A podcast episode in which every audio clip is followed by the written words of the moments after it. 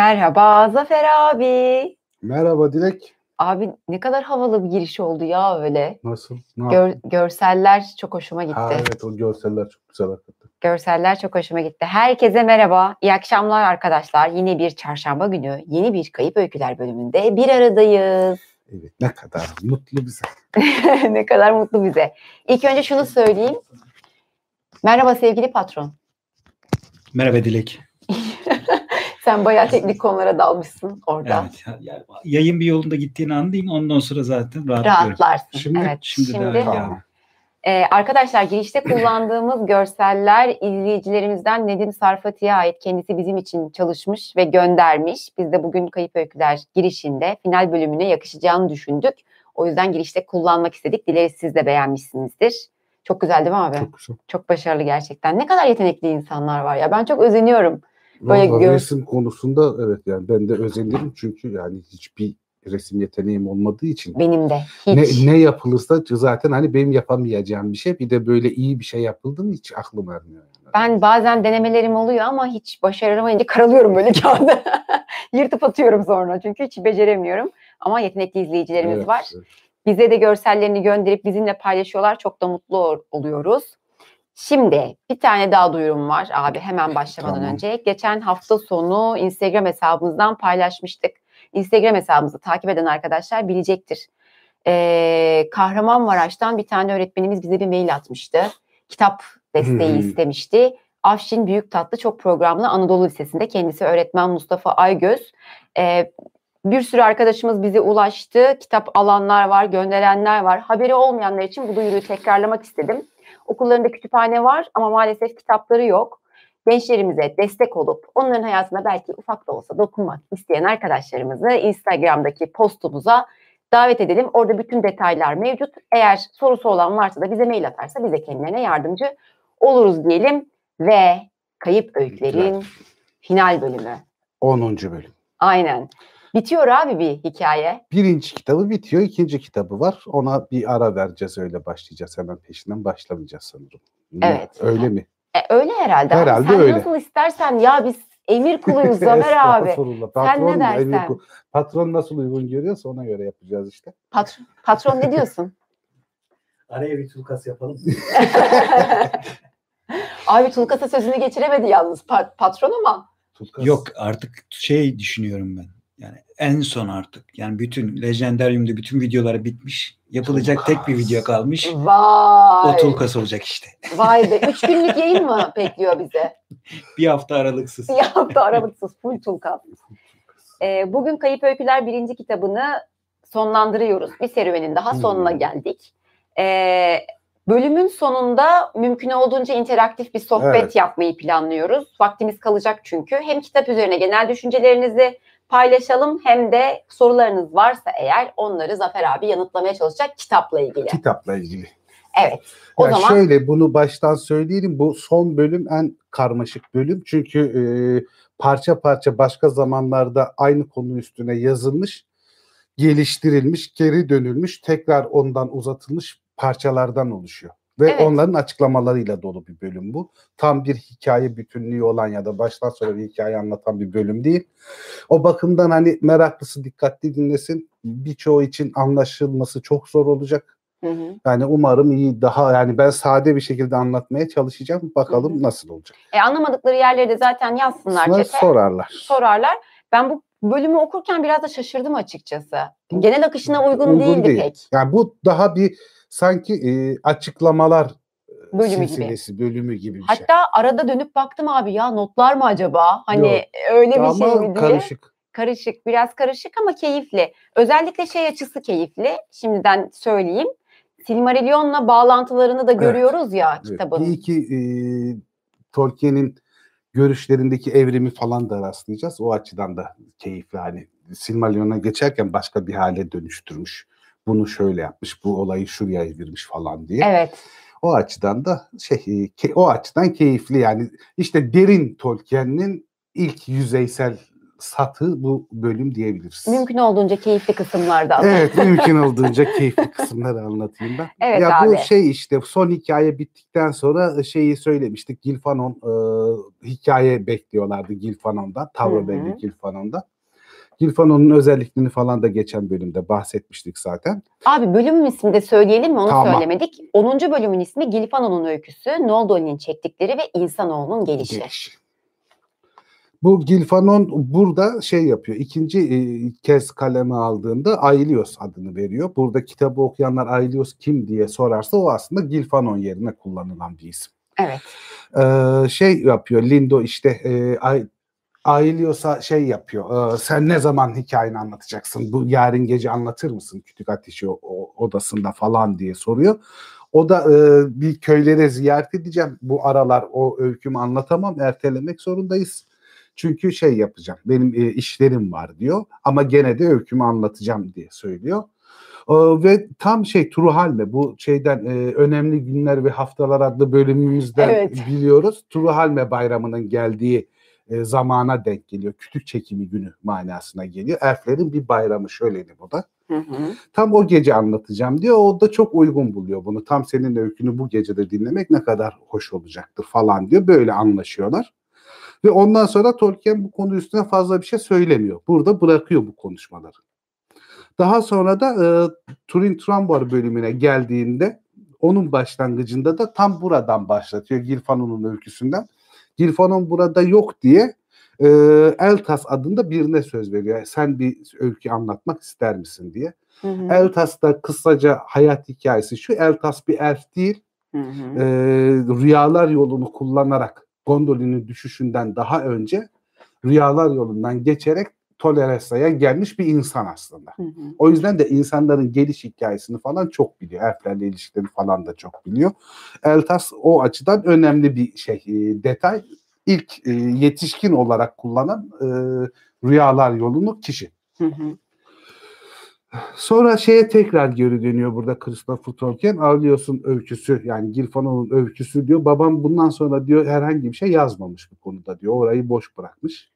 Ve e, ondan sonra da diyor şeye e, bu öykünün nasıl geliştiğine dair uzunca bir süre şey yapılmamış, konuşulmamış ya da notlar çıkartılmamış.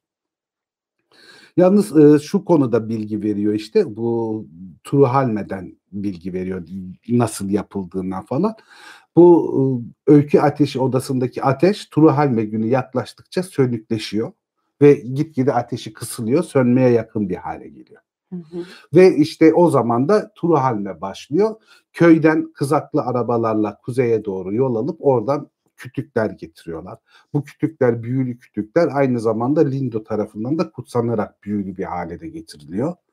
Sonra e, karısı Vaire e, odanın kapısını ve e, evin kapısını büyülerle kutsuyor. E, küçük yüreğe e, şey yapıyor, gongun sopasını tekrar veriyor, görevini yeniliyor yani. Şey kapıcıya da kapının anahtarlarını veriyor. Onun da e, yeniden kapıcı ilan ediyor. Ve e, bu törensel durumdan sonra o kütükler ocağa atılıyor. O büyülü kütükler tekrar alevi çok yüksek bir seviyeye çıkartıyor. Ve ta bir dahaki sene aynı güne kadar yanacak bir ateşleri oluyor. Çünkü e, inanışlarına göre ve pratikte de oradaki ateş hiçbir zaman sönmüyor. Her zaman yanacak bir ateş.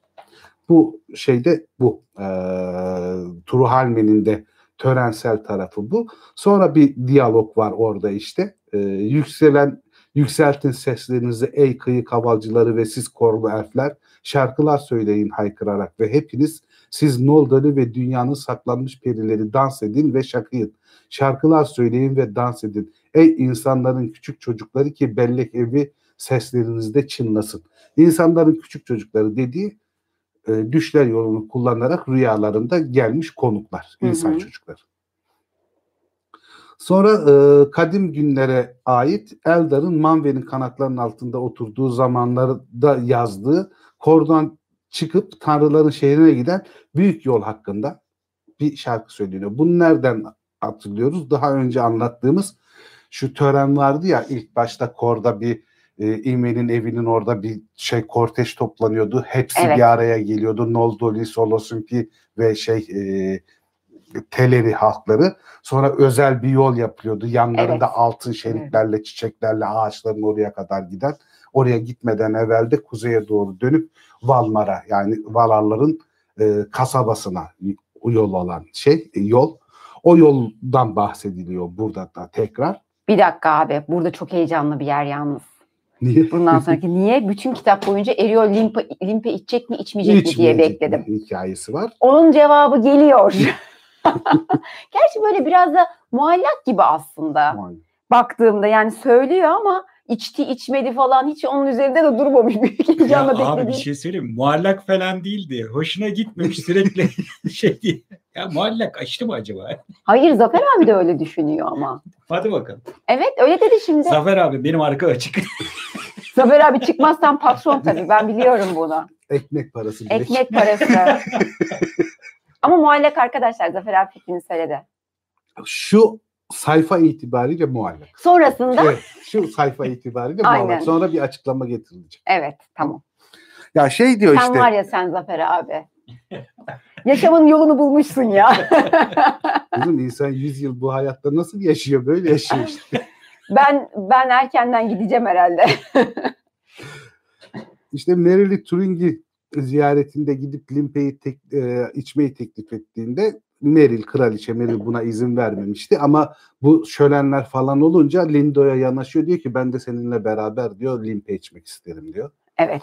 Lindo da çok e, hani soğukkanlı bir şekilde diyor ki bu İlivatar'ın yasağı ve İlivatar'ın kurallarının ötesine geçmeyi düşünemem bile diyor.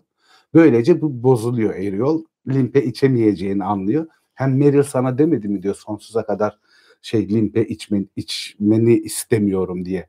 Biz onun sözüne karşı gelemeyiz diyor. Hı hı. Ve burada bir bozulma oluyor tabii. Ve sonra burada tekrar ayrılıyorsun. Gilfano'nun öyküsüne geri dönmüş oluyoruz. Limpe detayından sonra. Limbe detayından sonra şey diyor e, bu anlatılan öykü diyor sona ermektedir Gilfano'nun. Ama mesele şu ki Gilfano'nun öyküsünden henüz bahsedilmemiş. Hı hı. Onu muhtemelen notlar arasına almış Tolkien. Onu daha sonra yazmak üzere kenara ayırmış ama genel kurguyu hazırlıyor burada. Burada da aslında bir e, yazarın, yazarlardan bir tanesi. Hepsi aynı şekilde çalışmaz tabii de. Tolkien'in nasıl bir yazarlık sürveni yaptığını da, nasıl bir yazarlık e, yöntemi olduğunu da göreceğiz bu bölümde. Hı. Bunlardan biri de o genel temel noktaları işaretleyerek devam ediyor. Notlar alıyor ve geriye dönüp o aralıkları dolduruyor. Hı hı. Yani Gilfan'ın öyküsü bitmek üzeredir diyor. Oysa daha Gilfan'ın öyküsünü biz bilmiyoruz. Anlatılmamış durumda. Kafasında bitmiş mi peki acaba? Bir de o var. Detayları çok değiştirdiği için kafasında tam bitmiş bir metin olduğunu zannetmiyorum Tolkien'in. Yani sürekli değiştirdiği bir metin var aslında. Evet.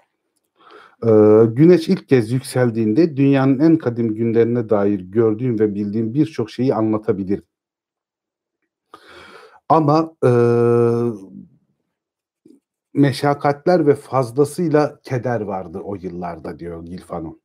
Çünkü Melko enlenmek, e, engellenmeksizin çünkü Valar Valinor'da kapatıldığı için ağaçlardan sonra hiç o tarafla ilgilenmiyor.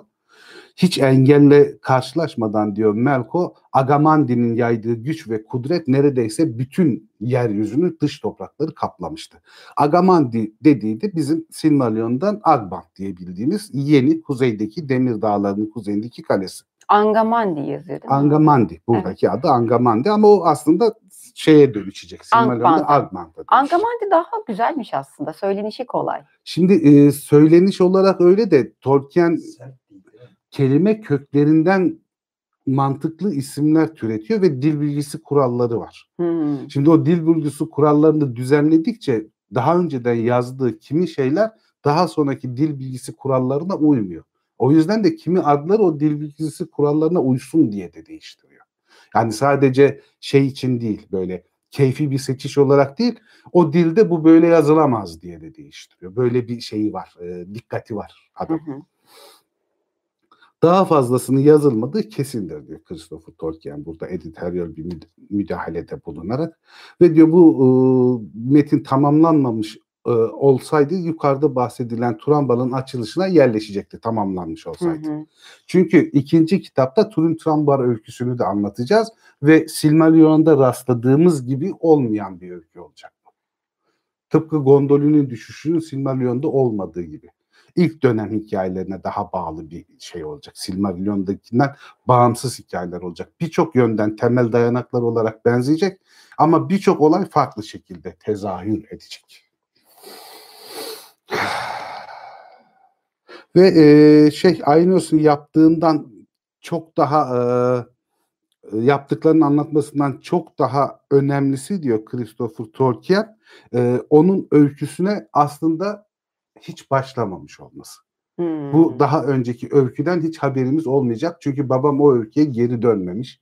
Ve diyor kayıp e, öyküler kitabından vazgeçtiği nokta da bence tam bu noktadır diyor. Yani Silmarillion'u kafasında tekrar yerleştirdiği nokta tam bu öyküden vazgeçiş sırasında gerçekleşmiştir diyor. Çok önemli de. Evet. Yalnız şunu da unutmasın arkadaşlar. Şimdi böyle diyorum. Sonra gene bir öyküye geçeceğiz buradan. Sonra tekrar bir başka öyküye geçeceğiz falan. Ya öykü burada kayıp öykülerden vazgeçmişti. Siz öykü anlattınız. Öykü yoktu diyorsunuz falan diye haklı olarak düşünebilirler. Tol e, Christopher Tolkien buradaki açıklamaların da kısım kısım yapmış. Yani bir tarihi akış olarak düzenlememiş buradaki düzenlemeyi. Yani burada kayıp öykülerden vazgeçiyor ama bundan sonra devam ettiği sayfalarda tekrar o kayıp öykülerin yazılış sürecine dönüyor ve oradaki parça parça tamamlanmamış hikayeleri bize aktarıyor. Hmm. Yani o bakımdan hani bizim anlatmamızdaki çelişki değil, Tolkien, Christopher Tolkien'in e, tarihsel olarak sıralamadığı için bu açıklamaları böyle bir durum söz konusu olacak. Dediğim gibi de çok karışık bir şey metin burası. O bakımdan da hani e, anlaşılması zor olacak. Hani ya ben niye anlayamadım falan diye düşünmesinler. Çünkü daha büyük bir külliyata hakim olanların daha rahat anlayabileceği bir metin burası. Ben- Ben çıkayım. ben çıkayım. Ben hiç dinlemiyorum. Gerçi ilk önce onun çıkması lazım. O benden daha az biliyor Evet, bence. O çırak daha sen kalfa oldun. Yani. E, Tabii canım ben. Bana fırsat verilmedi. Yoksa ben büyük Tolkienci olurdum. Beni, beni teknik işlere soktunuz, edebiyattan uzaklaştırdınız. Yemin ediyorum ya. O yüzden bölümün tamamını izlemeleri çok daha Evet. mantıklı Mantıklı. olacaktır. Geçe geçe değil de. Sonra işte burada şeye tekrar geliyoruz. Gilfano'nun anlattığı öyküye. Şimdi neden daha önce yazılmamıştır diye söyledik biraz önce. Çünkü başlanmış ama çok eksik bırakılmış. Yani birkaç sayfa yazmış ve o öyküyü kapatmış. O yüzden Christopher Tolkien babam bu öyküyü hiç yazmamıştır diyor. Hmm. Çünkü yani bir iki sayfa yazmış bırakmış. Devamını getirmemiş bir yere bağlamamış. Ama güzel bir öykü orada bahseden şu kısacık öyküde. Hızlıca onu anlatalım. Biraz da masalsı duruma geçelim. Belki dinleyenler azıcık rahat eder hani kafaları da. Tamam abi. Gilfan'a işte Vayre anlat diyor. Gene kütük ateşi otasında. O da yarın anlatacağını söylüyor. Ama diyor uzun bir öykü anlatmazsam yakınmayın bana diyor. Çünkü diyor anlatacaklarım çok eski zamanlarda geçti. Çok güzel bir şey var burada. Ee, derin yazılmış, sadelikle derin bir şekilde anlatılmış durum var. Edebi açıdan çok güçlü bir metin. Onu diyeyim. Diyor ki çok anlata e, çünkü anlatacaklarım çok eski zamanlarda yaşandı. Çok uzun süren bir şekilde yaşandı ve ben anlatmakta çok uzun bir süre geciktim. O yüzden hepsini birden anlatamam diyor. Yani eksikli olacak, hatalı olacaktır diyor. Çünkü her şey diyor anlatan gecikti. Yaşananlar çok uzun sürdü ve bunlar çok eski zamanlarda oluyor. Yani iyice şey gibi bu Binbir Gece masallarındaki hikaye gibi. Doğru. Bin olduğu zaman çok fazla sayı değildir. 1500, 2000 gece masalları çok büyük sayı olmaz. Ama orada bin bir dediğinde bin artı bir sonsuzluk gibidir yani. Hiç bitmeyen masallar derinliğini sağlar o kelime. Bin bir o yüzden seçilmiştir. Burada da işte bu zamanı ne derler uzaklığı, hafızanın zayıflığını ve her konudaki gecikmeyi, süreyi yani üç kelimede üstüne iki saat konuşulabilecek şekilde anlatmış. Evet ama gerçekten. Benim çok favori Şey gibi değil mi abi? Borges ayarında bir Borges cümle olmuş. ayarında bir cümle kurulmuş. Yani o bakımdan yani bu şeyi e, çok önemsiyorum. Edebi açıdan çok sağlam bir şey bu. Yani çok az yazarda rastlayabileceğimiz bir yetenek bu. Ben de çok beğendim o burayı. Çok güzel hakikaten. Gerçekten güzelmiş. Sonra şey yapıyor. E, Lindo da diyor ki sen bildiğin, hatırladığın ve keyfin nasıl istiyorsa öyle anlat. Rahat ol diyor. Yani biz senin yalan söylemeyeceğini, bilmediğin kısmı anlatmayacağını biliyoruz. Biz senin aklında ne kalmışsa onu duymak istiyoruz diyor. Ve o da anlatmaya başlıyor. Diyor ki yeryüzüne ait en kadim e, şeylerin nicesi unutulmuştur. Yeryüzü derken bizim Silmarillion'da orta dünya dediğimiz yer. Aman olmayan yeri anlıyoruz yani. Dış topraklar. Çünkü onlar güneşten önceki karanlıkta e, kaybolup gittiler. Ve hiçbir irfan onları yeniden bulup getiremez. Bu karanlıkta hani bazı şeyler oluyor ya gölgeli yerler oluyor. Garip hissiyatlar yaratan yerler oluyor bilmem ne. İşte çok kadim varlıkların güneş gelmeden önceki ağaçların da yok edilmesi arasındaki o tam karanlık süreçte tamamen en derinliklere kaçmasıyla artık ortalıkta gözükmediğini tarif ediyor burada. Aslında en eskiler yok diyor. En eskiler yok derken neyi hatırlıyoruz? Tom Bombadil'i ilk gelenlerden. Demek ki Tom Bombadil'in türü olanlar belki de o karanlık zamanlarda tamamen yok oldular. Bir tek Tom Bombadil kaldı. Aa, ya da neyi değil. anlıyoruz? Gandalf'ın derinlerde öyle canlılar vardı ki isimlerini bilmezdiniz, görseniz dehşete kapıldığınız isimsiz şeyleri de anlıyoruz. Ta o zaman o karanlık dönemde nerelere sığınmışlarsa bir daha gözükmemişler. Aa, bak o da buradan geliyor evet, bütün yani buraya bağlanıyor. Buraya bağlanıyor bence de. Yani 1952 miydi? 52 idi herhalde. Bu 1917 yazımı yani. Oradan oraya bağlıyor. Yani bu şey göndermeler aslında birçok şeyin e, birbiriyle ilişkisini kurmasında e, yardımcı olan taşlar. İpi oradan bağlıyor, uzatıyor. Buradaki bir ipe bağlıyor, uzatıyor. Şuradaki bir şeye bağlıyor. Böylece örgü devam ediyor sürekli olarak. Yalnız inanılmaz bir hafıza ister biliyor musun? Tabii. Bir de yani binlerce sayfa bunlar. Evet, el yazısı. Diyor. Düşünsene her birinde geri dönüp okuyorsun. 200-250 sayfalık bir şey yazıyorsun da yani bütün duvarı kaplayacak notun oluyor abi. Evet yani abi. hiç şey değil yani yaptığı iş hiç kolay bir iş değil. Yani kaçış edebiyatı diye geçiştirilecek bir şey yapmıyor adam yani. Onu şey değil. zannediyorlar abi oturuyor yazıyor yani kalkıyor yazıyor. zannediyor bir şey değil. Yani büyüler var o onu atıyor falan. Öyle böyle bir durum yok tabii yani. Bu bayağı zor iş. Çok zor iş. Ve diyor işte onlar hiçbir irfan geri döndüremezdi. Şunu bilin ki Valar'ın batıya davetinde diyor bütün elfler tamamen bu daveti kabul etmediler. Bir kısmı şeyde kaldı. Palisor'da. Palisor'da dış topraklardaki bölge, orta bölge diye geçiyor. Kim yani büyük bir çoğunluğu gitti ama diyor bir kısmı da diyor bu davete şey yapmadı, dahil olmadı. Onlar kendilerine kendi adını verdiler. Kendi aslında elfler demek. Şey mana olarak. Hı, anlam olarak. Evet yani e, dünyanın kayıp elfleri manasına geliyor kendi. Yani o dünyada kalmış, batıya gitmemiş elfler. Yalnız batıya geçen elfler de Kor kentini kurduktan sonra onlara yani orada kalan akrabalarına İlkorin diyorlar. İlkorin de şey demek, korun ışığını görmeyen elfler demek. Yalnız bu kendi kelimesi kitabın daha ileriki sayfalarında da açıklanacak. Aslında Kenya diye bir dil var. İlk Koenya, ata dili, primitif dil.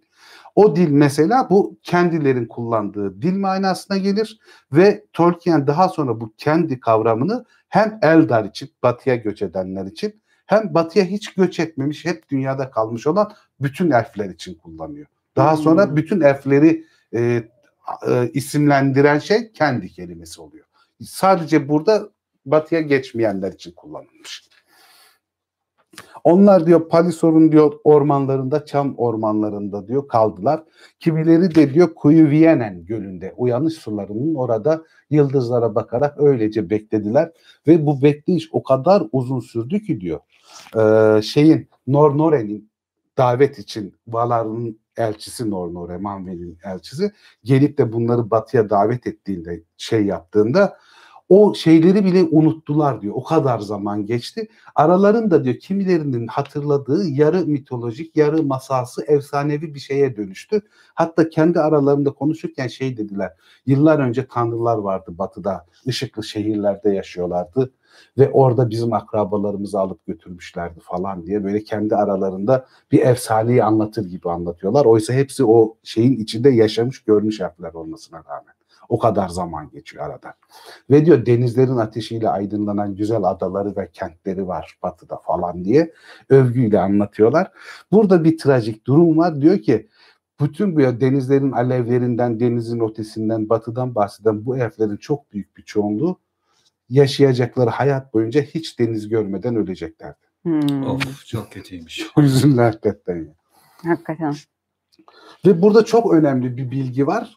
Şu bilgi yani şey açısından Tolkien meraklısı açısından çok önemli. Eldar ya da Quendi ya da Quendi diyelim. Bütün elfler Ilúvatar'ın hediyesi olan bir dille uyanıyorlar. Yani onlar bir dili bilerek uyanıyorlar. Onların konuştuğu Quendi, Quenya, Kenya dili var. Yani Ilúvatar onlara konuşmayı armağan etmiş. Silmarillion'da Oreme konuşuyordu mesela. Oreme'nin dilinden etkileniyorlardı. Ama şeyde burada aslında bir doğuştan hediye edilmiş, bahşedilmiş bir dilleri var ve o dille konuşarak uyanıyorlar. Yani ilk uyanan elfler birbirleriyle iletişim kurabiliyorlar sesli olarak, diyalog olarak. Ee, zamanla bu yolculuklardan sonra falan tabii yani o batıya geçen elflerle Toleressa'da uzunca bir süre Osse'nin yarı tutsağı olarak kalan Solosonpi halkının dilleri farklılaştığı gibi şeyin dili de e, dünyadan hiç gitmeyenlerin dili de farklılaşıyor. Ama buradaki e, Christopher Tolkien'in söylediğine göre aralarında çok büyük uçurumlar da oluşmuyor. Ama gene de birbirlerini tam anlamıyorlar artık Noldor'un geri dönüşünden sonra. Dil hani bazı kelimelerde kaymalar var. E bir de herkes yaşadığı yere göre, ihtiyaca göre nesneyi adlandırdığı için Valinor'daki nesneleri yani muhtemelen mücevher kelimesini Noldor'dan öğreniyorlar. Çünkü onlar o mücevher işiyle falan uğraşan elfler değil onu bilmiyorlar zaten. Ya da tanrısal malzemelerin falan bir isimleri var batıda ama şeyde e, dış topraklarda yaşayanların böyle bir şeye ihtiyacı yok çünkü öyle bir malzemeleri yok. Yani o bakımdan ihtiyaca göre isim konulduğu için, sınıflandırıldığı için gitgide şey değişiyor tabii. Dilleri aralarında farklılıklar oluşmaya başlıyor. Öykülerde anlatılır ki diyor perilerden biri büyücü Tu idi. Bu büyücü Tu Palisor topraklarında yaşayan herkesten daha büyük bir büyü yeteneğine sahip. Buradaki sınırlamada şu diyor ki Palisor topraklarından. Bu ne demek? Batıda daha büyük, Valar'da daha büyük büyücüler vardı. Ama dış dünyadaki en büyük büyücüydü. Hı hı ve dünyayı tanımaya çalışıp her tarafı gezerdi. Yani bilgisini, irfanını arttırırdı ve bir gün şeylere bu ilkolinlere orada yaşayan elflere denk geliyor Kuyuvinen Gölü çevresinde. Bu elflere denk geldiğinde de onlarla bir arkadaşlık, bir samimiyet kuruyor. Onlara çok şey öğretiyor büyülerle, er, şeyle işine yarayacak uğraşlarla, zanaatkarlıkla ilgili falan. Abi Tu bildiğimiz karakterlerden bir tanesi mi? Tu daha sonra dönüşecek, dönüşecek Sauron olacak. Hmm. Ama burada Tu kötü değil. Kara büyücü diye geçiyor ama kötü değil. Elfleri bir araya topluyor dağılmış elfleri. Kendisini elflerin kralı seçiyorlar zaten elfler tarafından en bilgili, en maharetli olduğu için elfler onu kral kabul ediyor ve orada elflerle beraber yaşayıp bir elf krallığı kurmuş oluyor. Şu ana kadar Tu kötü biri değil şey biraz önce bir arkadaş Sauron çıkacak mı hikayelerde ha. demişti de o yüzden. Daha sonra o ikinci kitapta Sauron'dan bahsedeceğiz. Bu kitapta Sauron şey, yok. Zaten Ahmet Erdem yazmış Tu Sauron. Yazmış şey. mı? Tu Sauron'a dönüşecek. Hı hı. Ee, ona şey diyor elfler. Tu'ya e, akşam karanlığının efendisi diyorlar. Alaca karanlığın efendisi diyorlar. Onun elflerine ise Hisildi. Alaca karanlığın halkı dendi diyor. Onun krallığındaki elflere de Hisildi deniliyor. Alaca karanlık elfler. Kara elf hikayesinin kökeni buradan geliyor. Hı hı. Eol'la neydi oğlunun adı? Maglor. Maglor. Bu işte kara elf onlar. İşte o Karan Hisilome'den geliyor. Yani karanlık, alaca karanlık elflerden geliyor. Koyvere'nin uyanış suyunun yani e, olduğu bölge inanılmaz engebeli ve dev kayalardan oluşmuş tepelerle çevrili bir alan. Ve bu kayalık yapılar falan aynı zamanda zemininde de mevcut. Hı hı. O yüzden de aralarındaki oyuklar bilmem neler falan çok çok derinlere inen mağaralara sahip. Yani sadece e, dağların içine doğru değil, yeryüzüne, arzın merkezine doğru uzanan büyük mağaralar falan da var orada. Çok büyük kayalıklı bir alan falan orası. Ve e, göl içinde şöyle bir tarif yapıyor. Oradaki kayalar arasından fışkıran bir suyla göl yenileniyor. O dağlardan gelen bir su ama gölün asıl kaynağı çok derinlerde yerin diplerinden gelen bir şey. Şimdi burada biz direkt olarak şunu düşünüyoruz. Arzın merkezini de ben kasıtlı olarak söyledim. Arzın merkezine seyahat fikrinden en dibine gidersen çekirdekte mağma vardır değil mi? Hı hı. Ama o işte yuvarlak dünya algısı. Bu dünya düz. Geçen bölümde ne anlattık? Her yer su aslında. Oradan bir kesit kesiliyor ve oradaki topraklar yukarı kalkınca denizin, okyanusun üstünde, vayının üstünde bir şey oluyor. Yani bunun merkezi dediğimiz yer aslında en dipteki okyanuslara ulaşıyor gene. Yani hmm. okyanusa, vayıya ulaşıyor. O yüzden hani en dipte şey mama var diye düşünmesin arkadaşlar. Bu sonuçta okyanusun içinden yükseltilen topraklar ve onun da gölün de asıl kaynağı bu mağaralardan beslenen şey kökü sular. Vayının suları yani. Ve e, erişilmez mağaralar vardı diyor. Ve Tu da o mağaraların içinde yaşıyor. O derinliklere gidip yerleşiyor. Ve oraların diyor en dibe açılan kapıları olduğu söylenir. Ama o kapılar büyülerle kapanmıştır ve o dönemde yaşayan ve sonra yaşayan hiç kimse o kapıların açılmasını ve yerlerini bulamadı. Böyle masalsı bir durum. Sonra orada diye başladığı bir kelime var. Orada ve üç nokta soru işareti. Orada nerede? Ona bir cevap Tolkien direkt olarak vermiyor. Biz kendi anlayışımızdan çıkartıyoruz durumu. Diyor ki e, daima titreşen maviye ve gümüş alevine benzeyen solgun bir ışık yanardı o mağaraların diplerinde.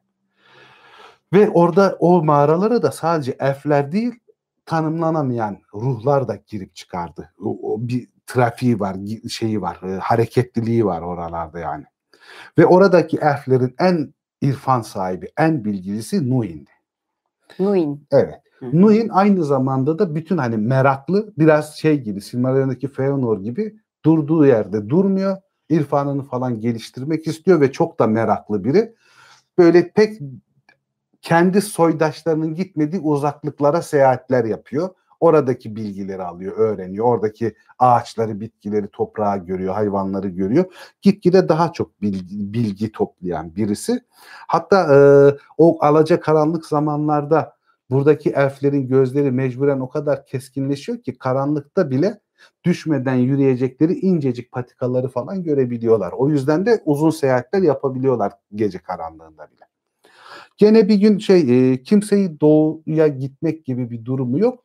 Tuğda efendileri olarak kimseye doğuda bir görev vermemiş. Kuyvinen Gölü'nün daha doğusuna göndermemiş. Bu merakına yenik düşüyor. Doğuda ne olabilir diye düşünüyor Nuin. Ve, ve diyor ki ben doğuya gideceğim bakacağım oralarda ne var. Hiç kimse gitmiyor oralara. Yanına da birkaç soydaşını alıyor ve doğuya doğru bir seyahate çıkıyor. Çok uzun bir süre gittikten sonra orada dev bir duvar görüyorlar. Ve o dev duvarın hiçbir geçişi yok. Bir duvara tosluyorlar. Yalnız duvarın arkasında ne oldu? Duvar derken bu dağdan bir duvar. Yani Hı. örülmüş bir yapı değil.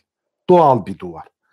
Bunun diyor bir yarığı falan olması lazım diyor. Onu çok merak ediyor. Araştırmaya başlıyor. Çok uzun süre araştırdıktan sonra bir tane oyuk buluyor dağın içinde ve oradan şeyin devam ettiğini yani bir insanın geçebileceği bir elfin geçebileceği kadar bir yolun devam ettiğini görünce büyük bir cesaretle ve aslında merakına yenilerek oradan devam ediyor ve devam ettikçe onun bir mağara oyuğu gibi olduğunu, bir oyuğun içinde yürüdüğünü hı hı. anlıyor. Daha daha devam ettiğince uzunca bir süre devam ettikten sonra e, çevresi çok yüksek olmayan ama yalçın tepelerden oluşmuş bir çanağın içinde görüyor kendini. Bir oyulmuş bir şeyin yani bir şarap bardağı gibi düşünün. Çevresi o tepelerden oluşuyor. O da bardağın ortasında or, yani ortasına doğru yürüyecek girişinde duruyor. Tam bir oyuğun içinde olduğunu fark ediyor yerin altına doğru. Çünkü oradaki geçit aşağı doğru ilerliyor. Şey, paralel ilerlemiyor toprağa. Ve oraya geldiğinde bir anda yeryüzünde hiç rastlamadığı kadar güzel bir kokuyla karşılaşıyor. Büyüleyici bir kokuyla karşılaşıyor. Hı hı.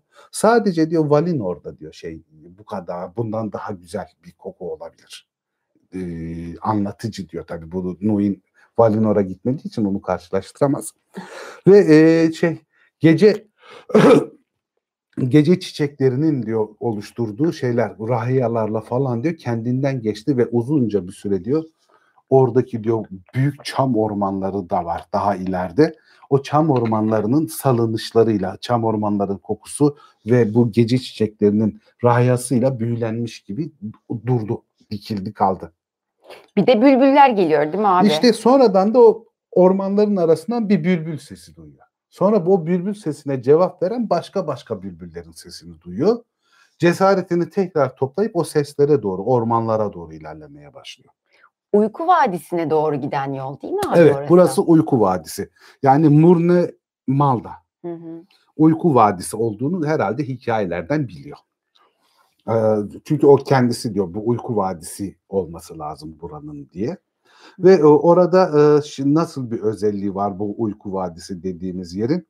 Orası genç yıldızların olduğu sakin ilk karanlık günlerden beri vardı ve hiç rüzgar esmezdi.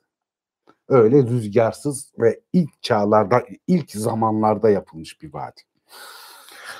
Nuhin vadinin içlerine doğru ilerleyince ağaçların altında kimileri birbirine sarılmış durumda, kimileri yalnız başına uyuyan canlılar görüyor. Ama tamamen derin bir uykuya yatmış durumdalar. Hiçbiri şey değil, uyanık değil. Onları görünce şey yapıyor böyle e, hayrete düşüyor. Hatta nefesi falan daralıyor. Uyku vadisinin etkisiyle de neredeyse uyudu uyuyacak kendini bilincini zor açıkta tutuyor falan. Ama büyük de bir heyecana kapılıyor oradaki canlılar kimdir nedir falan bilemediği için. Bir de korkmaya başlıyor nasıl bir yere geldim ben diye. Hızla geri dönüyor. Aynı girdiği geçitten tersten çıkıyor ve gidebildiği kadar hızlı bir şekilde büyücü Tuğ'un kralının yanına gidiyor. Divanına çıkıyor ve ona yaptığı seyahati anlatıyor. Ben doğuya çok uzak doğuya gittim diyor. Burada kitapta diyor ki Tu bunun doğuya gitmesinden, Nui'nin doğuya gitmesinden hoşlanmadı. Ve hatta daha sonra anlattıkları da hoşnutsuzluğunu pekiştirdi.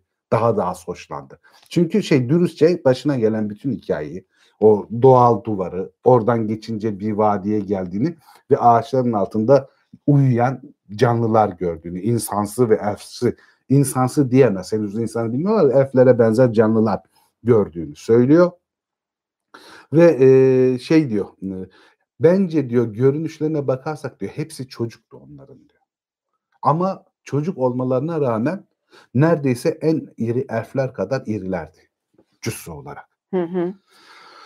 Tuğda diyor ki e, şey Tuğda e, şeyden korkmaya başlıyor. Onlar diyor İlivatar'ın ikinci çocukları insanlar dediklerimiz ışığın doğmasını bekliyorlar uyanmak için. O yüzden orada uyku içindeler ve e, onları rahatsız etmemeliyiz. Çünkü Tu hem Manve'den hem de İlivatar'dan bu konuda bir hata yapıp cezalandırılmaktan çok fazla korkuyor.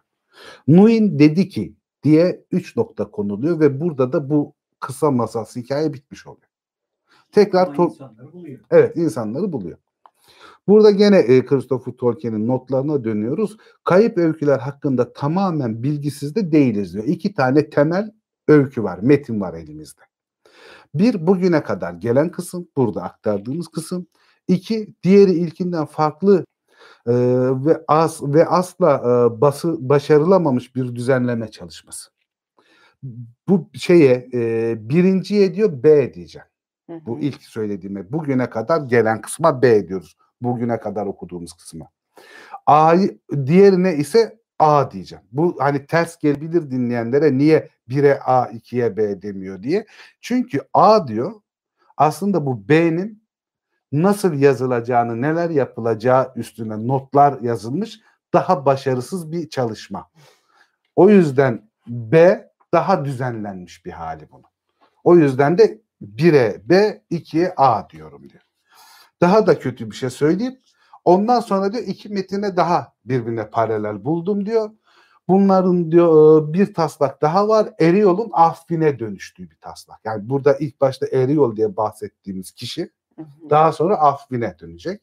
Ve bu Affin'in hikayesi geçmişi de Eriyol'un geçmişinden farklı olacak zaten. Yani ikisinin ayrı hikayeleri var. Bunun da diyor hazırlık çalışmalarına D diyorum. Bu çalışmalardan yarım yamalak gene de bir bütünlüğü olarak yazılmış metne de C diyorum diyor. Elimizde dört ayrı metin var. Yani Tolkien kendisi ne kadar deli işe bir işe kalkıştıysa Christopher Tolkien daha da deli bir büyük bir deliliğe kalkışmış sanki. Bu notları toparlamak ve hikayeyi toplamak adına. Çok şey zor iş. Ama edebiyatta böyle deneysel çalışmalar çok var. Benzer böyle birbirinin içine geçme, örgü yapma şeyleri de sıklıkla yapılıyor. Hepsinin Christopher Tolkien gibi bir oğlu var mı? Yok. Yok, bitirmek zorundasın. Yoksa çözemezsin. Kimse çözemez. Ee, yani şöyle daha formülize edersek ee, A B'nin öncülü D, e, C'de D'nin öncülü ve C'de artık Eriol fikrinden vazgeçilip Eriol karakteri Afvin'e dönüşüyor. Hı hı. Ah, Burası artık iyice şeye sardı değil mi abi? Evet biraz sıkıntılı bir geliyor. Zafer abi nasıl anlatacağını toplamaya çalışıyor. Evet. A ve B de büyücü tu değil adı. Tuvo o zaman. A ve B metinlerinde Tuvo diye geçiyor. C'de isimlendirilmiyor, bir isim verilmiyor, bir büyücü diye geçiyor. D'de Tu adını alıyor ve ondan sonra da Tu adıyla kalacak zaten.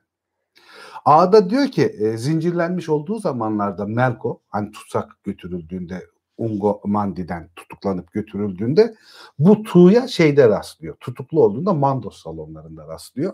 Ve Mandos salonlarında ona bu kara büyü eğitimini veren kişi Melko'nun kendisi. Hı Bir dostluk kuruyor orada.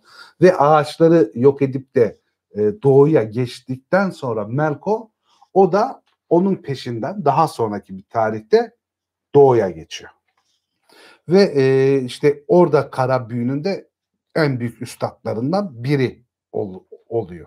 Yalnız burada anlattığı şeyde üstü çizilmiş ve vazgeçilmiş diyor Tolkien. Bu fikirden vazgeçilmiş.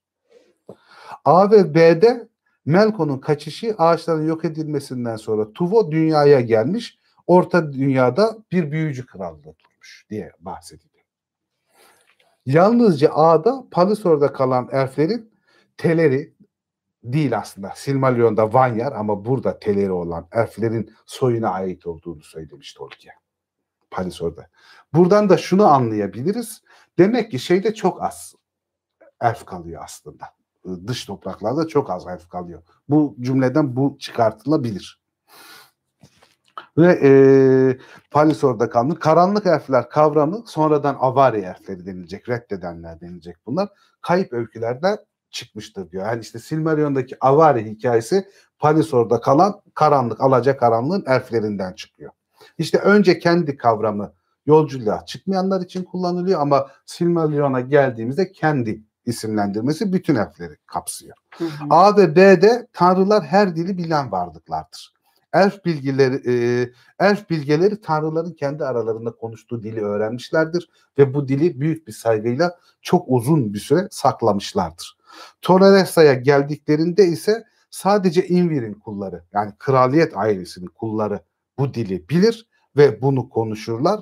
Adada ise artık bu anlatılan hikaye zamanına gelindiğinde Kraliçe Meril'in evinde sadece bu yüksek Quenya kullanılır. Hı hı. Valar'ın kendi dili kullanılır. A'da Nui'nin uyuyanlar hakkında söyledikleri dikkat çekicidir diyor. Başlangıçta insanlar ve elfler neredeyse aynı cüssedeydiler. Tamam mı? Yani doğuşları, Önemli boyları, bir postları detay. aynı cüssede. İlk tasarlanan düşüncede. Yalnız insanlar geldikten sonra elfler daha çekinik bir hale geliyorlar insanların varlığından dolayı. Elfler küçülürken insanlar da daha cüsseli olmaya başlıyor. O yüzden şeydir e, ilk çağ hikayelerinde işte Turin Turambar'da falan da görürüz. Cüsse olarak falan insanlar elflerden daha baba yiğittirler. Hı. Ve şey e, bu A, B, C, D hikayesinden sıkıldıktan sonra hikayenin devamı kısmına geliyoruz. Tamam mı? Abi keşke sana bir kağıt verseydik şema çizseydin. Bunu da portakalla Bunu anlatabilir da miyim? portakalla anlatırım. Portakal deme. Kış geçti bir Kış portakal geçti yeme. bir portakal yiyemedik. Filike'den hiç izlediğimiz yok mu ya? Parasını gönderelim bir, bir kasa portakal Yurt gönder. dışına gönderilenlerden. Ha, yurt dışına göndere ya da evde tüketilenlerden. İşte e, hikayenin devamına geliyor. Daha demin bıraktığımız hikayenin devamına geliyoruz. Ee, büyücü Tuvo Nui'ni onların İlivatar'ın yeni çocukları olduğunu ve uyanmak için ışığı beklediklerini söyler ve o bölgeye elflerin gitmemesi gitmesini yasaklar ve o o bölgeye gidip onları uyandırmanın cezalandırılacağını söyler. Yani kesin olarak o bölgeye gidip onları rahatsız etmeyin der. Çünkü şeyden çok korkar. Mande ve İlivatar'dan tepkilerinden çok korkar. Ama Nuin gene aşırı meraklı bir karakter olduğu için oraya gitmekten kendini alıkoyamaz. Hatta oraya gittiğinde bir seferinde ayağa takılır birisine çarpar oradaki uyuyanlardan. Bir kımıldansa da uyanmaz. Allah'tan öyle yırtar o sırada. Ama git gel git gel sonunda dayanamaz iki kişiyi uyandırır. Bunların adı da ilk uyanan insanlar bunlar ve bunlar doğal yollardan uyanmamışlar. Bunları Nuyin uyandırmış. Ermon ve Elnir diye iki kişiyi uyandırır. Hı hı. Ermon ve Elnir çok korkmuşlar tabii uyanınca ne olduğunu falan bilmiyorlar ilk dünyaya gelişleri ve konuşamıyorlar. Çünkü işte elflere verilen o konuşma yeteneği İlivatar tarafından insanlara verilmemiş. Bu iki insana konuşmayı git gel git gel şey öğretiyor. Nuin öğretiyor. Doğal olarak da İlkorince öğretiyor. Ve bu Ermon'la Elnir ilk insan e, beylerinden olan Beor hanedanının ataları. Onların şeyleri. O yüzden de Beor hanedanı e, birinci çağda kullandıkları dil en fazla şeye benzer. İlkorin'e benzer diyorlar. Çünkü Hmm. onlardan öğrenmişler. Sonra gene mesafeler, dostluklar, düşmanlıklar girince ister istemez dil farklılaşıyor ama Beor dilinde çok fazla İlkorince sözlük var. Çünkü onlar Nuhin'den öğreniyorlar konuşmayı. Çok güzel bağlantı yapmış abi. Sonra güneş ilk şafak çıktığında güneş dış topraklarda göründüğünde diğer insanlar da uyanıyor. Çünkü o güneşin doğmasını bekliyorlar uyanmak için. Ve de tabii ilk uyandıkları zaman sersem sepelek duruyorlar ve ilk nereden doğuyor güneş? Batıdan. Batıdan doğan güneşi görüyorlar. Hmm. Yani sırtlarını gene doğuya vermişler ve batıya bakıyorlar. Batıdan güneş doğuyor. Hı hı. Ve oradan ayrılmayı bekliyorlar ve oradan ayrılmaları ancak güneş turunu tamamlayıp doğuya doğru tekrar batıya doğru uzaklaşırken güneş bizden gidiyor korkusuyla doğuya doğru şey batıya doğru güneşi takip etmeleriyle olacak. Hmm. Evet. Yani burada aslında çok ilginç, güzel bir detay var abi. Hava atmak isteyenleri, orta dünyada uyanmış ilk insanların ismini sor dedin burada Evet. yazıyor. Ermun ve Elmir ve Beyor hanedanından bunlar da işte. evet abi. Ee, öyle güzel. şey Taktik mi veriyorsunuz şu an? Taktik veriyorum. Tolkien Ortamda seviyorum dedi. bilgiler. Kız dedi ki Tolkien'i çok seviyorum ya dedi. Hemen hikayeye girdin. Ondan sonra bunu mu söylüyorsun? Orta dünyada uyanmış ilk insanlar bunlar diyorsun. Havan bir milyon. Hemen kız tav oldu. Bitti. Bayıldı. Ortamda satılacak bilgiler işte. Abi tecrübe ettin mi bu durumu hiç? Tolkien'den hatun ayarladın mı diyor. Yok öyle bir şey. Zafer abi pul koleksiyonunu gösterirler ya sen gidip şu soy ağacını mı gösteriyorsun yoksa? Kızım ben soy ağacını yeni yer benden geçti ben. Ben onun eledim eleğimi astım benden geçti. Benim bundan sonra çenemde Gençlere var. Yani ben, biz gençler için varız. Benim çenemde var bundan sonra. Bana ne? Müthiş taktikler gerçekten. Benim, ben susuyorum, karnım acıkıyor, tuvaletim geliyor. Benim bütün hayatım bu yani. Başka bir hayatım yok. Aa, öykünün burasında Melko efendi işe dahil oluyor. Tabii ki. Özlemiştik. Ve e, Onvanior deniliyor. Bunlar canavarlar, ogreler, devler. Yani Melkor'un ikinci yaratılarını da burada ilk kez görmeye başlıyoruz. Onların da genel adı hı. Ortaya çıkıyor. Tuvo elfleri ve insanları bu canavarlardan ve Melkor'dan koruyor. Hala Sauron değil. Bir elf kral sadece. Ve şey yapıyor. E, Fukil ya da Fangli. O hi- A, B, C'de değişiyor bu isimler. Evet. O yüzden Fukil ya da Fangli diye geçmiş burada şey Christopher Tolkien. Ee, diyor ki Melkor'un hizmetkarları olarak aslında ve saklanarak insan olarak insanların arasına giriyorlar ve insanların arasına girdikten sonra da insanlarla alacakaranlık elflerin arasını açıyorlar. Araya nifak sokuyorlar, bölüyorlar. Ve e, insanlar da İlkorin'e karşı haince davrandı diyor. Onlara şey e, satışta bulundu. Onları e, aldattılar. Ve e, bu işler falan iyice uzayınca Melkor'un kuvvetleri falan hikayesi iyice uzayınca bu sefer elflerle Melkor kuvvetleri arasında bir savaş oluyor. Ona da Palisor Savaşı diyorlar. Hı Bu hı. Palisor Savaşı sırasında e, sadece şeyin e, Ermon'un soyu Nui'nin soyunun yanında, alacakaranlık elflerin soyunun yanında savaşıyor. Diğer insanlar ihanet ediyorlar.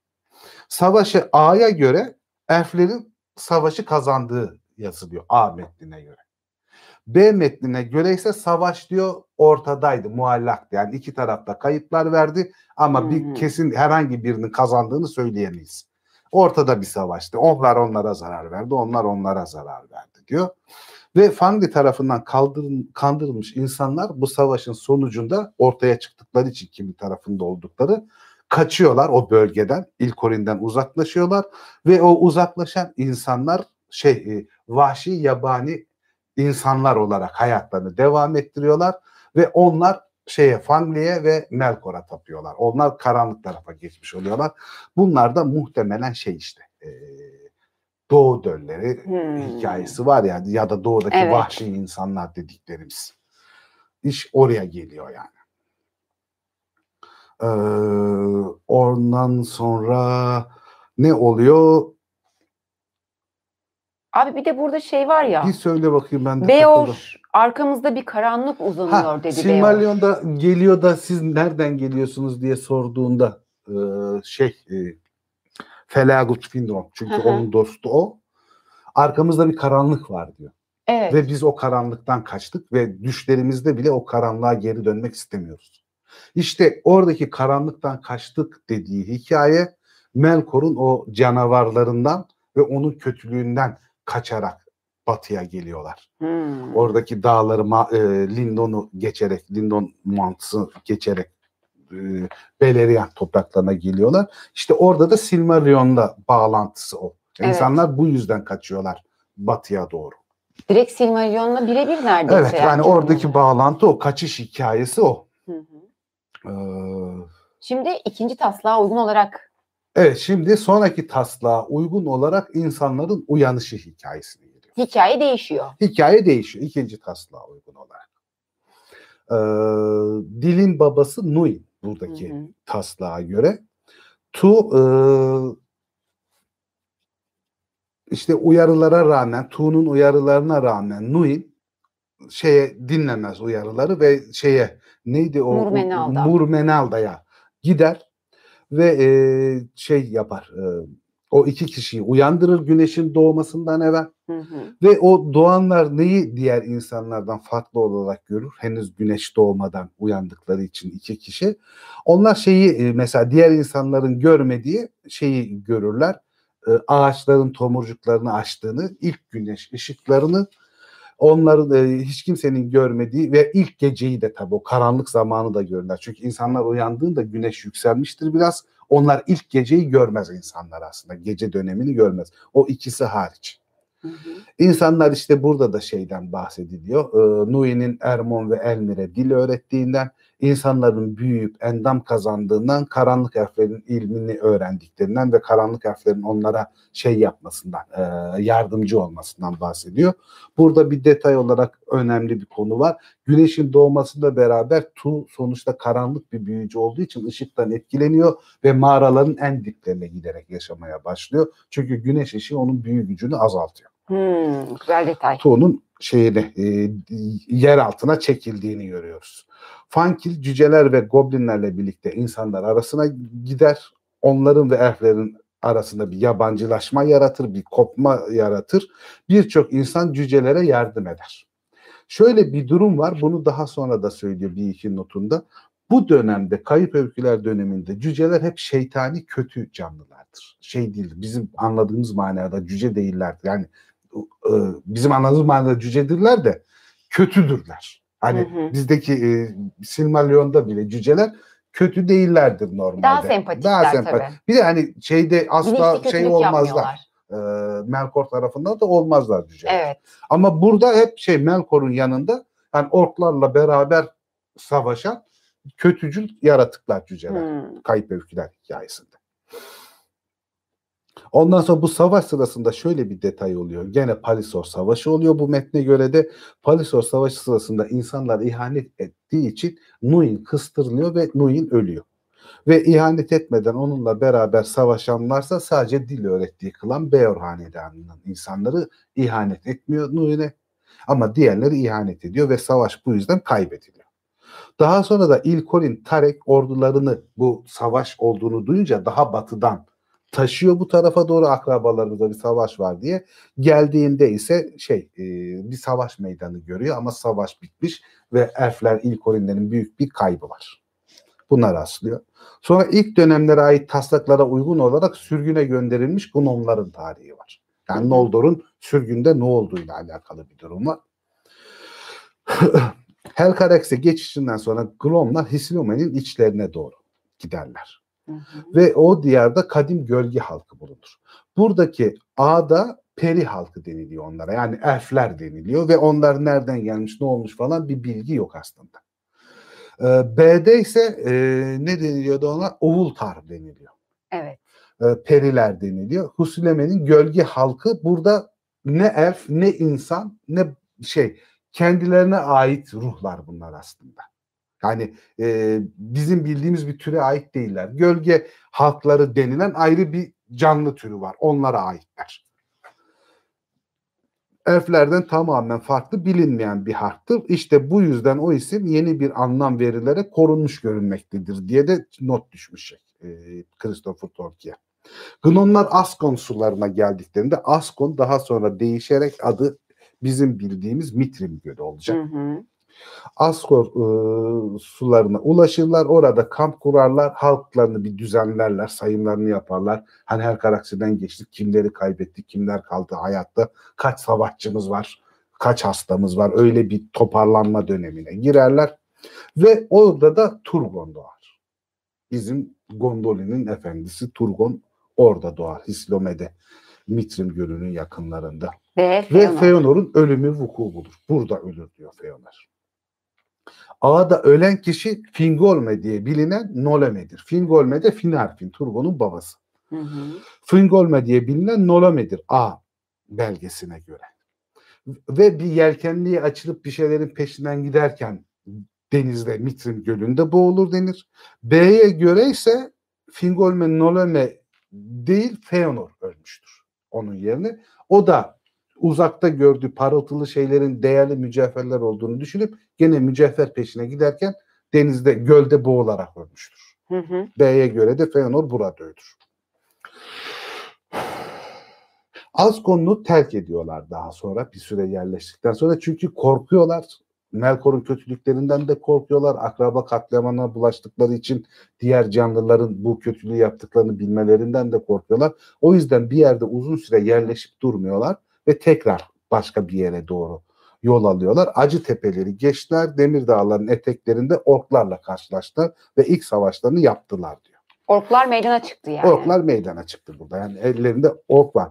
Finüvel'in öyküsünde Beren Hislome'den geçmiştir diyor. Acı tepelerin ötesinden Demir Dağların korkunç e, yarıklarının arasından. Acı tepelerle Demir Dağlar aynı. Hı hı. Burada Acı Tepeler diye geçmiş. Sinda, şey Silmarillion'a Silmarillion'a geldiğimizde Demir Dağlar haline gelecek. Gnomların bir sonraki kampı Sirion'un yanındaydı. Artık burada ilk kez Sirion Nehri'ni görüyoruz ki Beleriand coğrafyası için ve elfler için Sirion Nehri çok değerli, önemli bir şey. E, coğrafi belirteç. Gnomlar orada ilk kez İlkorinlerle, kalan elflerle, Palisor'da kalan elflerle karşılaşıyorlar. Ve aralarında da şey yok, bir husumet yok. Hı hı. Birbirlerini iyi karşılıyorlar zaten her ikisi de elf olduğu için. Sonra Maedros da burada mı ortaya çıkıyordu abi? Maedros şöyle, Maedros ilk başta Feanor'un dedesi diye geçiyor ilk hikayelerde. Hı hı. Oğlu değil. Ama buraya geldiğimizde, bu belgelere geldiğimizde Feanor'un büyük oğlu diye geçiyor. O da Yani hangi- ilk kez Maedros büyük oğlan olarak geçiyor Feanor'un ve Feanor'un yedi çocuğu olduğunu da burada görüyoruz. Hmm. Melkon'un hırsızlığı bölümünde galiba. Melkon'un Şeyde. bölümündeydi herhalde. Evet. Evet evet. A'da Ha şey Maydros e, şey büyük bir ordu topluyor. Onun rehberliğinde e, tepeleri geçiyorlar. Melko'nun yuvalarını araştırmak için diye geçiyor A şeyinde hikayesinde. B'de ise Melko'nun e, yuvalarını araş Melko'nun yuvalarını araştırmak. Ha A'da mücevherlerini aramak için bir ordu toplayıp demir tepeleri geçiyor deniliyor. Hı hı. B'de Melko'nun yuvalarını araştırmak için geçiyor deniliyor. C'de de aynı. C'de de aynısı. Yani şey Melko'nun şeylerini e, Yuvalarını, yuvalarını araştırma. araştırmak için ve orada bir savaş sırasında yakalanıyor. Çok büyük işkenceler görüyor. Burada işkence görme sebebi mücevherlerin sırrını Maedros da biliyor babası Feanor gibi. Hı. O sırları ondan almak istemesi Melkon'un. Ama o şey yapmıyor. Sırlarını vermiyor ve sakatlanarak geri gönderildi. Hmm. Yani o kolunun kesilme hikayesi Silmarillion'daki gibi Fingon tarafından kurtarılırken değil, sakatlanarak geri geldi diyor. Ne tür bir sakatlık olduğundan bahsedilmiyor burada. Tamam. Ardından da Feanor'un yedi oğlu Feanor yemini diye bildiğimiz Silmariller kimin elinde olursa olsun Valar dahil bize verilmesi düşmanımızdır denilen o efsanevi bütün hikayeyi e, neden olan en temel, en başat e, durumlardan biri olan Feanor'un yeminini gerçekleştiriyorlar. Silmarillerimin Silmarilleri olduğuyla kim alırsa bizim düşmanımızdır hikayesi burada başlıyor. İşte yedi oğlun yemini ilk kez burada ortaya çıkıyor. evet abi. Melkon'un orduları artık Sirion'un yakınlarında Gnov kampına yaklaşmış durumda ama çünkü Melko da bir ordu topluyor ve güneyde güneye doğru kaçıyorlar şeylerde. Burada şey diyor Garfalon deniliyor. Ağlayan e, sular vadisi ya da pınarlar vadisi diye. E, Garfalon'a gidiyorlar. Orada insanlarla karşılaşıyorlar. Uyanmış insanlarla. Ve orada insanlarla karşılaştıklarında kimileriyle dost kimileriyle düşman oluyorlar. Böyle tam bir e, karşılıklı net bir durum yok. Hem kötü anlaştıkları var hem dostça anlaştıkları var. İnsanlarla iki türlü bir ilişkileri oluyor zaten. Ve e, şey Tin, Tinvelit yani bizim bildiğimiz Tingol Ermon'a o ilk uyandırılan insanlardan Ermon'a bir elçi heyeti gönderiyor. Gnomlar, İlkorinler ve insanlardan oluşan büyük bir ordu oluşturuluyor.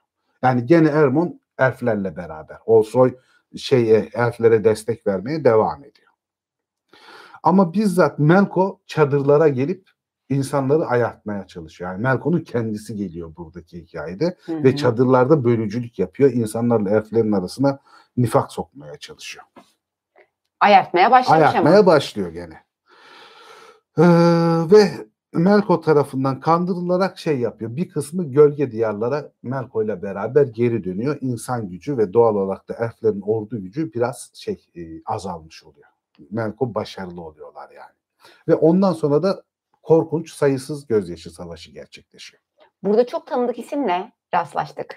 Yani Evet burada Silmarillion'a çok mesela burada Urin diyor. Urin dediği Hurin. Hı hı. Burada Urin diye geçiyor. Doğru. Urin'in çocukları A'da Urin oğulları diye geçer diyor A belgesinde. Buradaki Urin'in çocukları bizim hemen herkesin bildiği Hurin'in çocukları. Ee, sonuna dek savaşırlar. İki haberci dışında hiçbiri kavgadan kurtulamaz. Hepsi ölür bu savaş sırasında. Turgon büyük bir e, alayla günün kaybedildiğini anlayarak geri döner. Onların yollarını keserler. Bir miktar kadın ve çocuk kurtarılır. Turgon'un peşine düşülür. Orada İlkorin Mablon orduyu kurtarmak için kurban edilir diyor. Buradaki kurban edilirden ben orijinal metinleri bakmadım yani buraya çalışırken.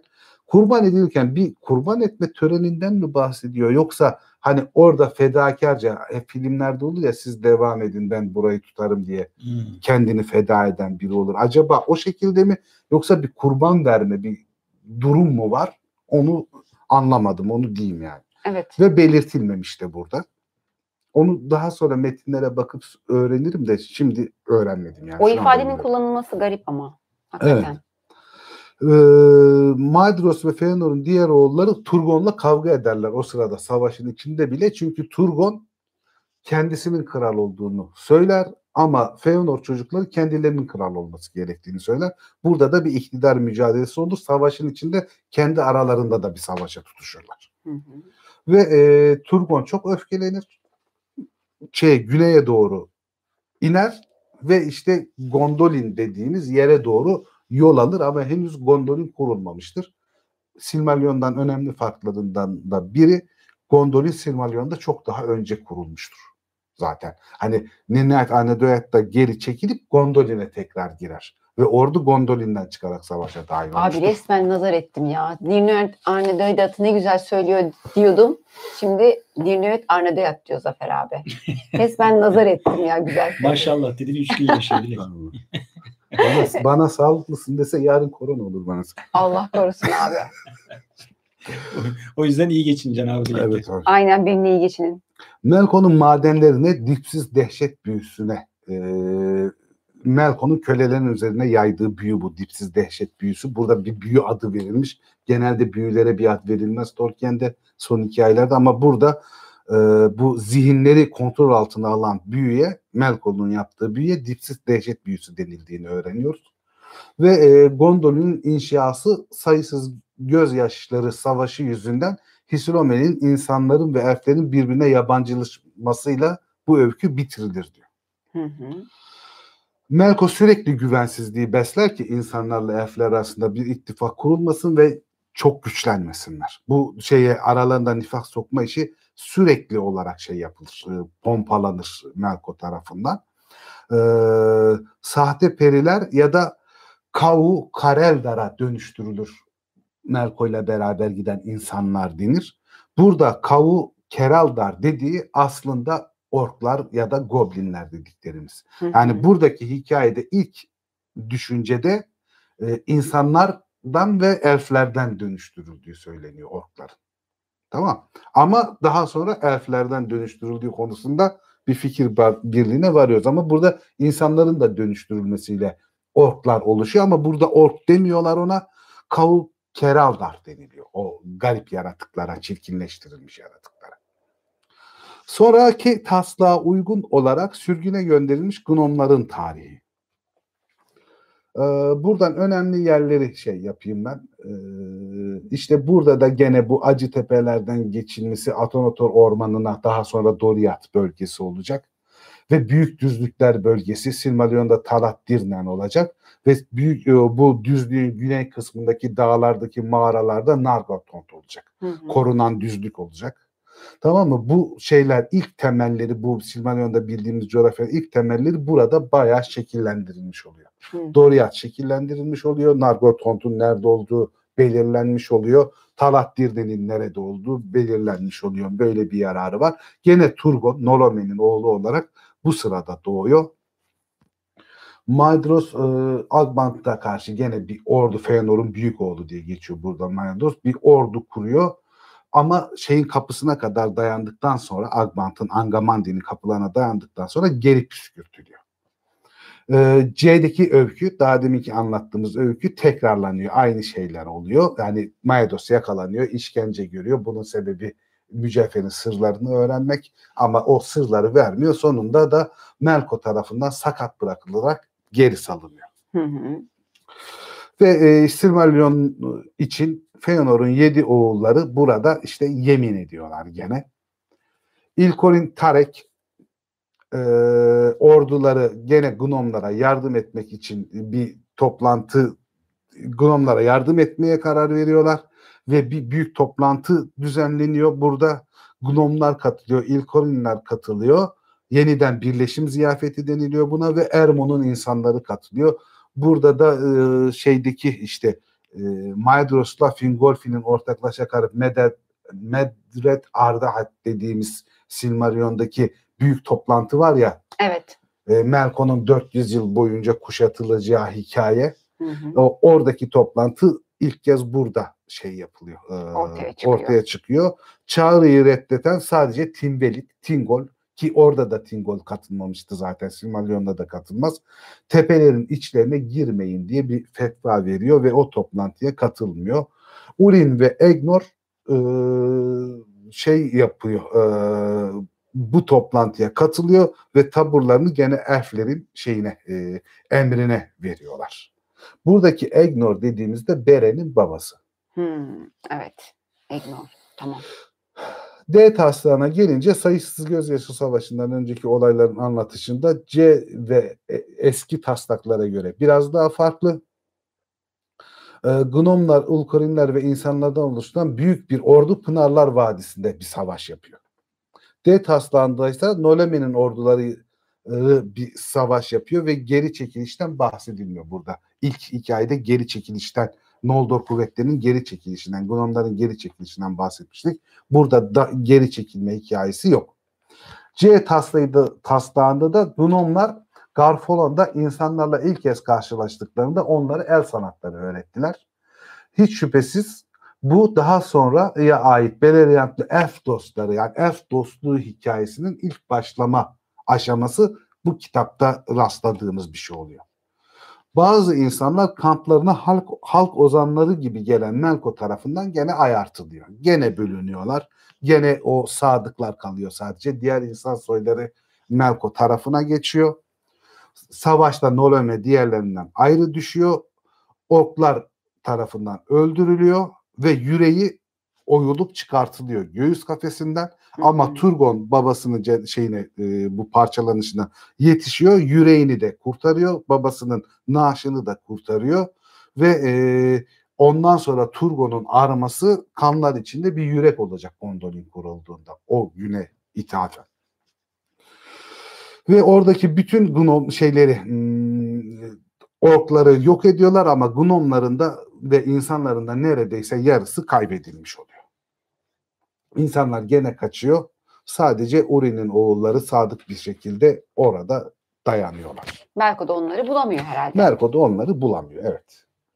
Burada bir toparlanma var 362. sayfada.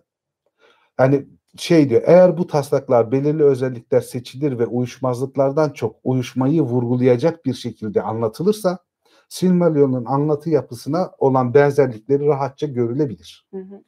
Bence bölümün özeti sanki evet bu yani burada kısım. çok toparlanmış bir şey.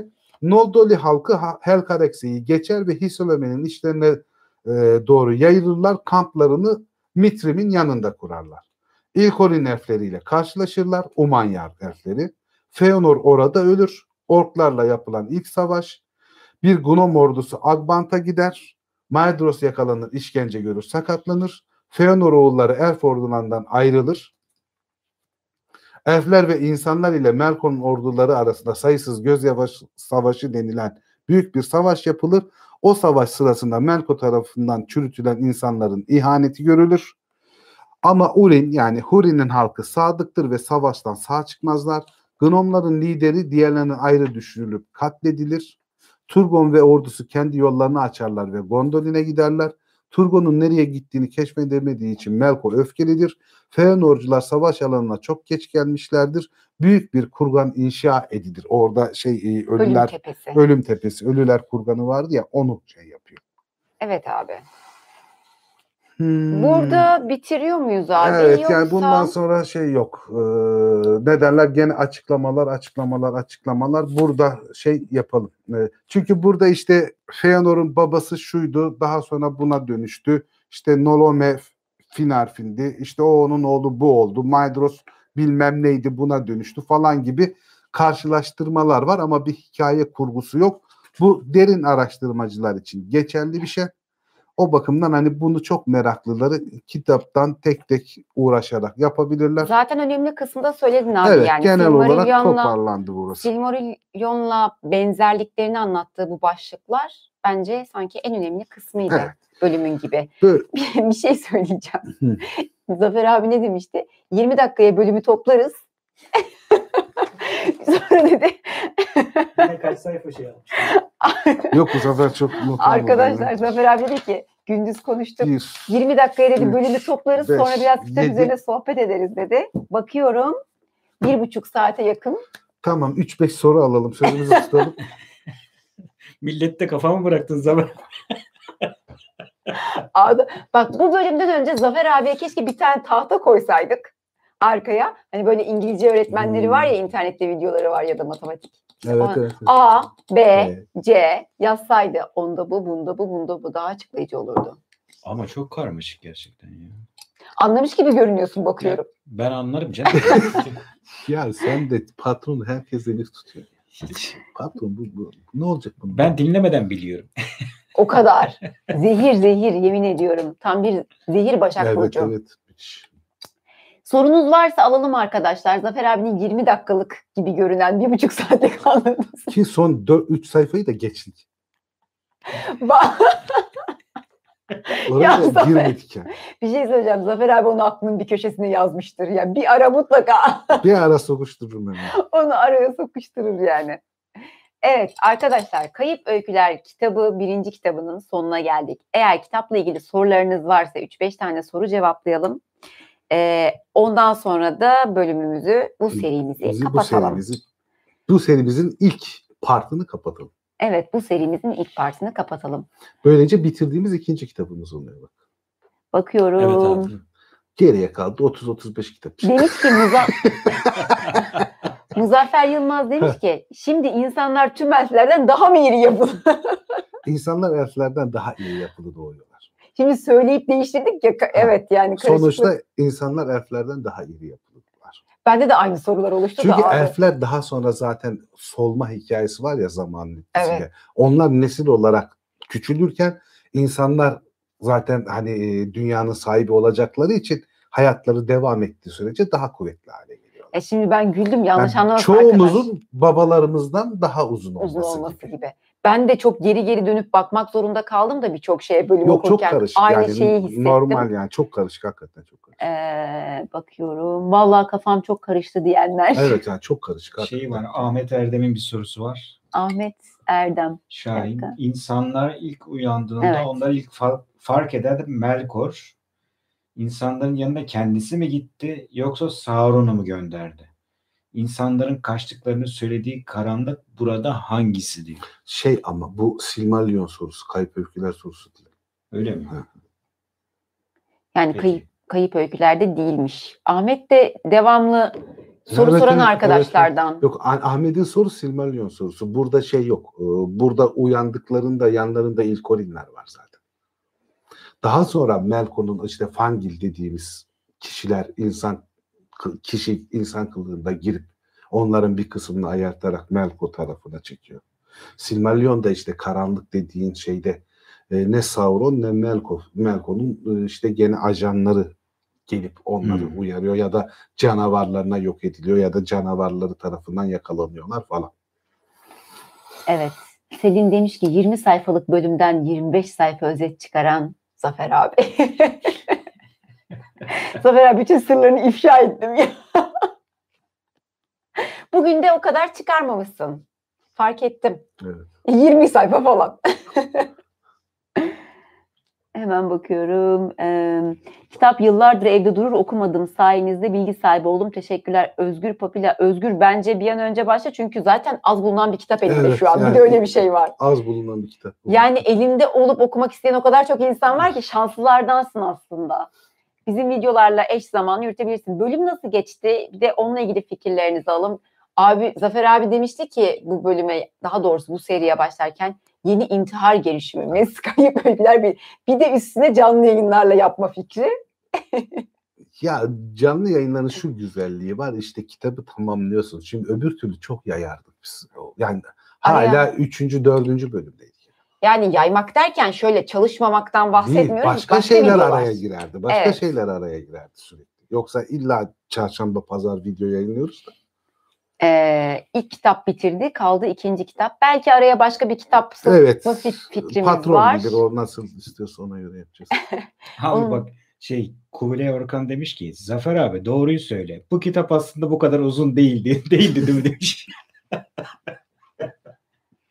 Keşke yani ben araya katabilsem o, o öyle bir yaratıcılık olsa isterim de Abi bak bir soru daha var. Diyor ki Melkon'un sürekli yarattığı karanlık varlıklardan bahsediyoruz. Daha önceden tasarlanmamış doğru okuyorum herhalde. Yaratıklar Evet. yaratılmasına Eru'nun bir tepki göstermemesinin sebebi nedir? ya şeyi Eru muhatap olmaz yani. Eru yaratmış göndermiş. Gerisi onların işi. Yani Eru şey yapmaz. Öyle birebir onlar ne yapıyor ne ediyor diye öyle bir ilgisi yok. Öyle onu yapmaz. Cevap olmuştur herhalde. Yani Tanrı'nın sopası yok diyorlar ya. Yani Eru da bir manada Tanrı onu da bir yani direkt olarak bir sopası yok. Yani dolaylı işleri var yani. Hmm, ilk uyanan iki insandan Erin'in Erin'in isteği üzerine kalktılar değil mi? Ya bu hikayede anlatıldığına göre masalsı bir yanı olduğu için yani resmen şey e, Nuhin onları dürterek uyandırıyor ya. Aslında bir yerde doğru. Bu hikayede öyle. Ha, şöyle daha dolaylı düşünürsen, daha bir geniş çemberde düşünürsen, evet Nuhi'nin oraya gitmesi, onu bulması ve dayanamayıp insanları evlenmesi elbette ki Eru'nun genel kaderinde var. Abi sen şu Kayıp Öyküler birinci kitabı bana bıraksana ya. Ben bunu iyi bir fiyata Bir üzerinde. daha bulamayız, bulamayız. Abi bir de Zafer abinin öyle notları var ki arkadaşlar yani rengarenk. Yeşil kalem, kırmızı kalem, Turuncu, kurşun kalem, mavi. turuncu, yuvarlak içine alınmış. Neyse ki ben senin kitabından fotokopi çektirdim. Evet birçok not var orada değil mi? Birçok not var aynen. Evet. Ee, peki savaştan sonra Orta Dünya'ya ne oldu? Bu zaten Hangi savaşlar? hangi savaştan sonra bu muhtemelen Halisor gen- genel bir soru diye düşündüm ben. Sonraki savaştan bahsediyor herhalde arkadaş. Savaşlardan düşünüyorum. sonra ne olduğunu tek tek bölümlerde anladı. Her savaşın bir etkisi var tabii orada. Evet dünyaya. isim ben de Ama geçtim. coğrafi değişiklikler yaratan savaşlar Valarların, Valar'ın dahil olduğu savaşlar. Bir kere de işte şeyde Nümenor'un batışı sırasında İlivatar'ın dahil olduğu savaş. Yani yoksa elfler ve insanların savaşında öyle coğrafi kayıplar falan olmuyor. Ahmet Akdoğan'ın bir sorusu var. Hocam Orta Dünya'da özgür halklar bu kadar Melkor ve Sauron'a köle olmamak için özgürlük mücadelesi veriyor. Ama tüm halklar birer krala biat ediyor. Bu çelişki olmuyor mu demiş Ahmet Akdoğan.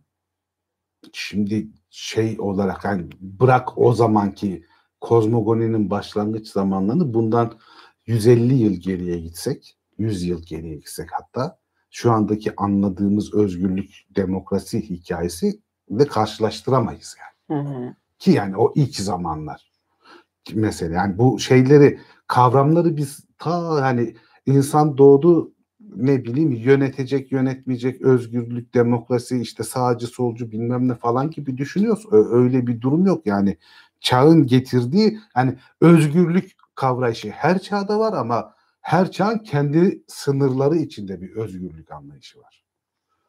Cevap olmuştur bence. Ahmet Erdem tam benlik bir soru sormuş. Şimdi Eriol Limpe'yi içti mi? İçmedi mi? Eriol Limpe'yi daha sonra içecek. Bak Ama içmedi işte. Şu anda içmedi. tamam ben de öyle dedim ya. Ya niye beni kandırıyorsunuz? Kendimden şüphe ettim ya bir an. Bu kitapta İçmedi. Biz kitabı konuşuyoruz. Bu kitapta içmiyor yok. Sen gençsin ya biz sana çok diye. Nasıl ikna oluyorum bir de anında ikna oluyorum ya. Ya ben çok sinsi bir şekilde gıcığız biz. Hakikaten. Hele Cem'in iddialı bakışları burada içmedi. Sanki okudun ikinci kitabı. Ya sonuçta ben bildim mi? Bildim. Gitmiş gitmiş. Zafer abi atıyor. Evet hadi kapatalım tamam. Zafer abi ha sen gizli Melkorcu musun? ben gizli hiçbir şeyci değilim yani. Ben her şey açık ve şey orta dünyada herhangi birici değilim. Değilsin. Değil. Bir şeyci değilsin. Bir şeyci değilim. Bir şeyci olmaktan hoşlanmıyorsun. O zaman madem bitiriyoruz bu seriyi. Abi bir şarkı söyle ya. Daha neler. Ben olsam söylerdim yani. Ne söylesem? Neydi? Neydi? ızdırabın sonu yok zamanında. Şeyin aklıma gelmedi şimdi. Ya Şeyi söyler ya kesin neydi bu erik dalı. erik dalı gevrektir mi? Abi yani hiç bilmediğim bir yerden Hadi canım. çalışırdım gelirdim eğer onu isteyecektim. 90'larda yok muymuş o? Erik dalı Ha. gevrektir mi? Abi Ne yok. bileyim ben YouTube'da bir şeyler dolanırken falan her yerde bir erik dalı gördüm bir ara. Şu anda görmüyorum. Abicim bir şey söyleyeceğim. Yani YouTube'da görüyorsun diye 90'larda bu var mı oluyor? Hayır, o kadar popülerse 90'lardan gelmedi. Yok abi yok o kadar da değil. Sana 90'ları öğreteceğim ya. Ben de seri başlatıyorum. 90'lar forever. Abone olurum, takip ederim ama izlemem. Evet Beğenimi de atarım, hiç çekinmem. helal. Bak ama güzel. izlemem.